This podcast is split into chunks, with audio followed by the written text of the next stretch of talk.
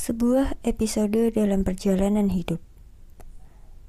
Ketika yang kita pikir ini adalah jalannya, kemudian beralih menjadi diriku sendiri, tak merasa akan ke mana tujuannya.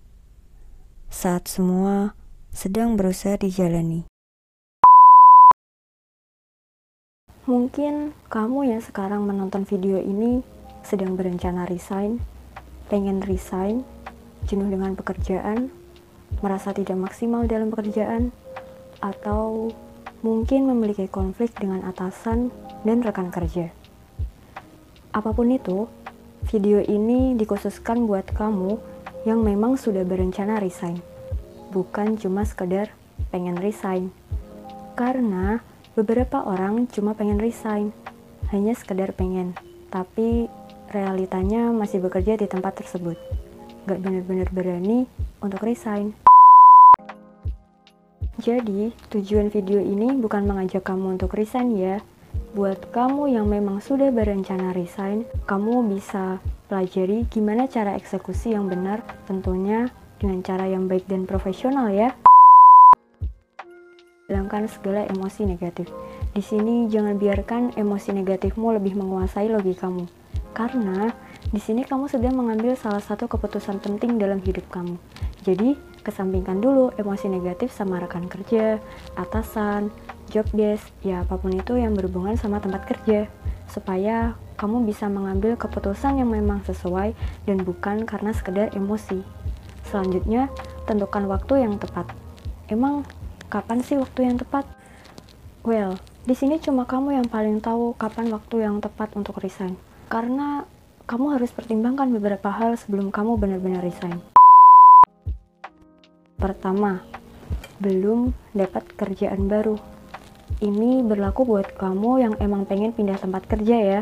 Nggak berlaku buat kamu yang berencana resign karena akan lanjut kuliah, mau lanjut S2 pakai beasiswa, fokus dengan bisnis sendiri, atau mungkin fokus dengan keluarga atau anak. Tapi, kalau kamu pengen pindah tempat kerja, sebaiknya jangan resign dulu sebelum kamu mendapatkan pekerjaan baru. Perlu juga mempertimbangkan momen-momen saat menjadi job seeker dulu. Pasti perlu proses atau waktu sampai akhirnya kamu benar-benar mendapatkan pekerjaan. Tapi value juga sadar, mungkin ada beberapa dari kamu yang memang merasa sudah benar-benar tidak nyaman atau kamu sudah tidak bisa mentoleransi hal-hal yang membuat kamu tidak nyaman di tempat kerja, ingin segera keluar. Sebenarnya tidak apa-apa, asalkan kamu tidak ada masalah untuk hal yang kedua ini. Saving yang cukup. Pastikan tabungan kamu cukup untuk biaya hidup kamu selama menjadi job seeker. Mungkin untuk jaga-jaga sekitar 3 bulan ke depan. Jangan sampai nih, kamu resign sebelum dapat kerjaan. Terus, karena tabungan yang tipis, Alhasil, kamu buru-buru menerima pekerjaan yang gak sesuai sama kamu. Ya, akhirnya kamu kembali lagi ke cerita lama. Padahal, resign itu bisa menjadi sebuah momen di mana kamu bisa menata kembali tujuanmu dalam hal karir loh. Ngomong-ngomong tentang tujuan, perlu juga kamu mempertimbangkan tujuanmu resign. Tujuan resign, motifmu untuk resign harus benar-benar jelas, dan kamu tahu apa yang mau kamu capai selanjutnya. Ya, seperti balik lagi ke poin awal, jangan karena emosi negatif. Intinya, jangan sampai keputusanmu membuat kamu menyesal. Buat timeline. Tentunya, kalau kamu sudah clear dengan poin 1 sampai ketiga, kamu bakal bisa menentukan sendiri kapan sih waktu yang tepat untuk resign. Anggaplah kamu akan resign satu tahun kemudian. Setiap orang berbeda-beda dalam merencanakan kapan dia akan resign. Nah, dalam waktu sekarang sampai dengan waktu satu tahun itu tiba atau sampai waktunya resign itu tiba kamu bisa fokus upgrade diri kamu yang tentunya bisa meningkatkan value kamu sehingga kamu bisa mendapatkan pekerjaan yang lebih baik dari sekarang. Dalam timelinemu ini kamu bisa menyusun beberapa strategi seperti update CV dan profil LinkedIn.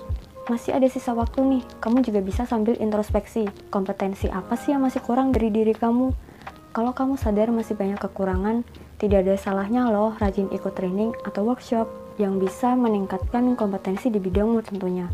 Nah, berarti di sini kamu juga harus pintar-pintar dalam mengatur keuangan ya. Atau mungkin kamu bisa ikut training yang bisa dibiayai sama kantor. Yang terakhir, eksekusi.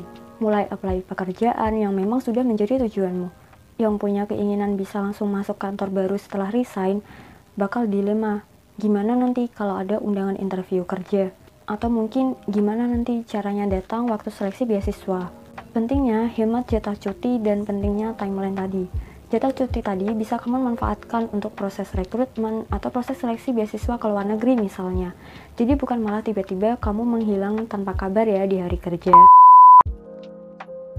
Merasa repot karena banyak yang harus dipersiapkan di luar jam kantor mengorbankan waktu istirahat atau weekendmu untuk belajar TOEFL atau IELTS, sibuk project di luar, lelah atau kadang pengen menyerah itu pasti. Namanya juga manusia. Tapi kamu tetap harus konsisten. Kalau nggak pengen rencanamu cuma sekedar wacana aja.